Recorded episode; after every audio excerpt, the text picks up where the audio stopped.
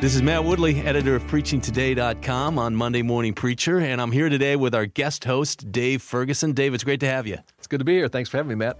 This episode of Monday Morning Preacher is brought to you by CTPastors.com, the new home for pastors at Christianity Today. CT Pastors is for working pastors, by working pastors, to equip you for church ministry. Join for free today at CTPastors.com. So, Dave, you are at a church called the Yellow Box. That's not the real name, but tell us about how it got that nickname. Actually, the church I lead is called Community Christian, but our first location, we didn't have any money. So we basically built like a butler building, uh, just a box. A box. And rather than kind of paint it gray, we painted it bright yellow. Yes. and so when people drove by, instead of calling it Community Christian, they go like, oh, the, I go to the Yellow Box. And literally ever since, now we've added a, a, few additions, so it actually looks decent now.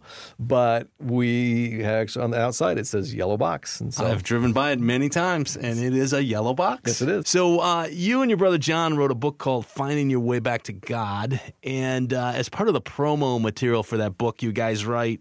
And I quote, We live at a very important time in the spiritual trajectory in our society and world. Um, describe what is the spiritual trajectory that we're on. What describe that for us? Uh, maybe different than others. I see it as a time of tremendous opportunity. Mm. I think there's almost unprecedented kind of searching. We have a generation of people who once had kind of an inherited faith, but I think instead we have a generation of people that are now it's more of an investigative faith, mm. and they're looking for something, and they're looking for this God they believe in, but mm, I didn't find it at the last place.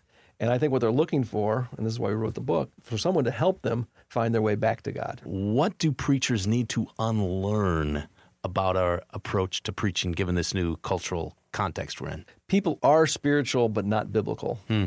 If they're showing up at your church, they're looking for something. There's very there's less and less people that feel obligated to be there right. on Sunday. And so I think we need to assume, hey, these people are interested in spiritual things. They just don't understand biblical things, which then means how do I make this accessible? Yeah. And I think the other thing is I'd say that I think that they're also on a journey. Um, and how do we help them take the next step on their journey? And right. how do we help everybody find their way back to God? Yeah. Tell us, how does preaching, what is the role of preaching in helping them find their way back to God? I think preaching is a way to shepherd and even lead in creating culture. And, and think about it three expanding concentric circles. And so at the center of it are what we call values. And then the second concentric circle is what you call narrative. And then the third one is behaviors.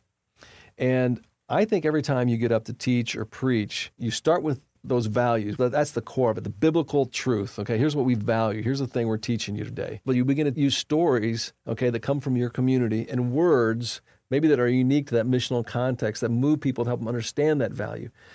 And I think the third piece, though, that makes for the very best teachers and preachers, those who are best able to mobilize people and, and move them to, to better follow Jesus, I think are people who get the third part. And I think the third part is behavior. And, and they're able to actually say, you know, and here's how I'm attempting. You know, it's not like you have to be perfect. Okay. Yeah.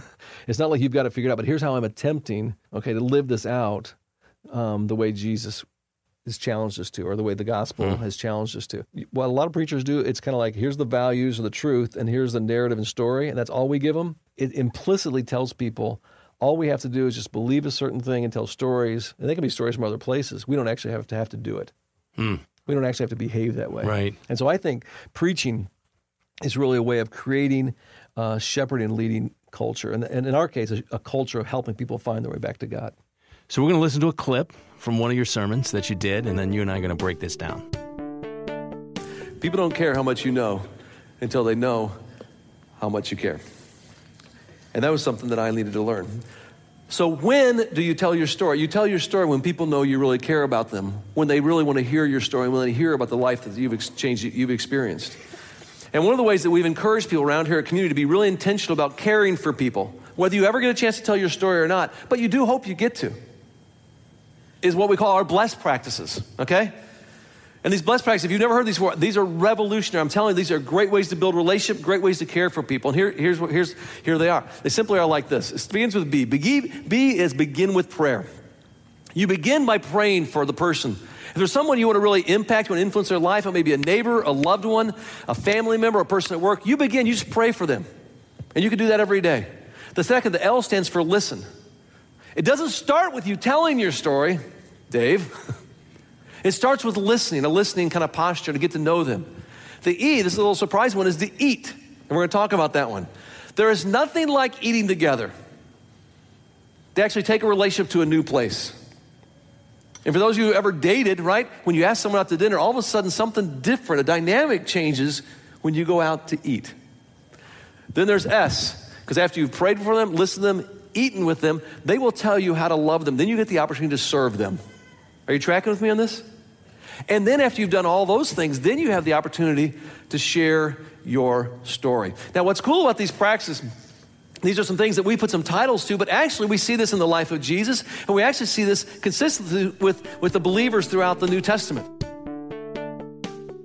How would you describe um, the preaching style that you use to reach people far from God? We always strive for one big idea. Uh huh beyond even just the, the, the, teaching part and that the music and video and we really strive really really hard to make sure there's one big idea that they leave with. One thing that they can do to, to take the next step of following jesus and find their way back to god. So simple simplicity simple, of structure. yeah simple yeah. yes. And i think and again it goes back to what we talked about earlier accessible. Yeah. I mean i think a lot of people don't do the hard work of making it simple and accessible. It is hard work. It is. Yeah. and and some people they look at that as you know it turns out if sometimes, not always, I'm not, but sometimes if they all, you know, if your points kind of start with R, maybe they remember it. Yeah. you know, sorry. no, they won't. so I mean, whatever yeah. you have to do, we want to make it really simple, but also uh, accessible, and but also something that's absolutely true to Scripture. Yeah. So some people, you know, we used to do altar calls or raise your hand. How, how do you guys handle that? You know, like bam, this is the point where you can accept Jesus? We, we'll do a variety of different things. Um, we just finished up a series uh, not too long ago called Starting Over, which is actually the follow up book uh, John and I did from Finding Your Way Back to God. And in the the starting over, the uh, the graphic that we used was actually this old kind of uh, dilapidated like piece of wood, and it was like halfway painted over with white. Mm. And um, we went through the series, and the subtitle is "Moving Beyond Your Regrets." And so we had people deal with what are your regrets, um, we talk, in the three weeks. We try. Here, here's my three R's. Listen to this. Yeah. we challenged them to recognize their regrets. That was week one. Uh-huh. What I mean, just be honest about them. What are the things that that are, that are holding you back in so many different areas of life, and then to release them. And there's a variety of ways: either forgive others, forgive yourself, and in some ways we've talked about how do you, what does it mean to forgive God, and then the third one was then to um, to go ahead and redeem your regrets. And what does it mean to let God take those things that were that feel like great evil and use them for good? And we gave people the opportunity, said, hey, if that's you, and this has been your experience, that you're ready to let God redeem your regrets, we want you to come forward. And we actually had giant pieces of wood on, up on the stage with uh, buckets of paint and rollers. And people got a chance to come forward. And we gave them actually a chance to be baptized. Yeah. So before they would actually get into the baptistry, they would take one of those rollers and they would kind of roll over that old piece of wood, kind of huh. like, you know what? This is what Jesus has done for all my regrets. Those yeah. are, they're gone, mm-hmm. and then they go into the baptistry. Mm. And so we do we, we do a, a, lot of different kinds of things uh, to kind of create those kind of opportunities. Yeah, yeah, that's really good. Well, let's talk about something utterly crucial, and that's the preacher's heart. You know, we're all busy pastors. Every pastor is busy. In the midst of that pastoral busyness, how do you keep a fire burning in your heart for people that are far from God? I'm convinced you reproduce who you are hmm. in and, everything and in your preaching. Pretty much. Yeah. Pretty much. Right. And so, uh, who I am is really important to the back to what we talked about er, earlier on to the kind of culture I want to create and who I want to see other people be. Um, it's it's so interesting. Um, as my kids were growing up, um, I kind of made it a, a a point to almost every week we go have a breakfast date with them, and but it's and and so sometimes I'd put it on Facebook. Hey, I'm out having bagels with Caleb, or I'm having, you yeah. know, I'm at Starbucks with Amy, or you know, I'm at Dunkin' Donuts with with Josh. And but what's interesting is so many guys in our church now they they they take their kids out yeah. for like a breakfast. Hmm. And I had someone text me just to say, hey, when you're taking your kids out, now how did that work? You know, blah blah blah blah. Yeah.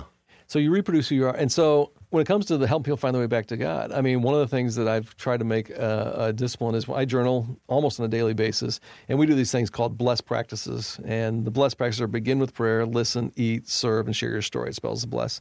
And so I have a list of about a dozen people that every day that are on my list that I'm just praying for. I had one of the guys I've been praying for for three years, who um, is a friend of mine. Our, we both have kids who run cross country together. Just a great guy, a real successful business guy, but.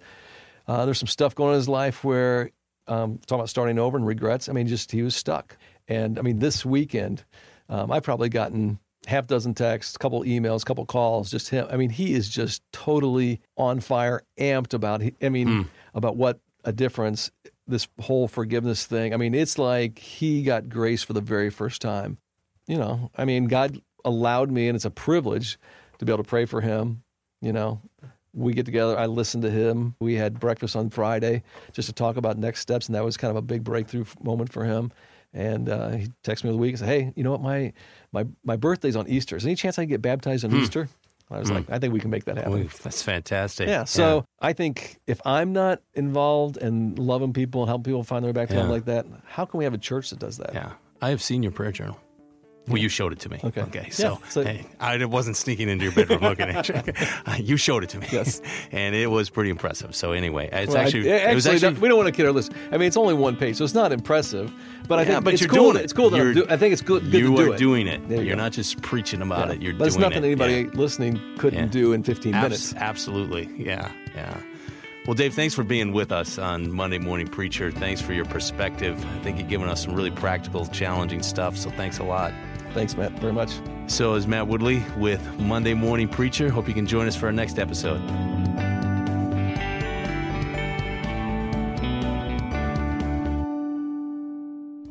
Monday Morning Preacher is a production of Christianity Today, which actually produces two other great podcasts.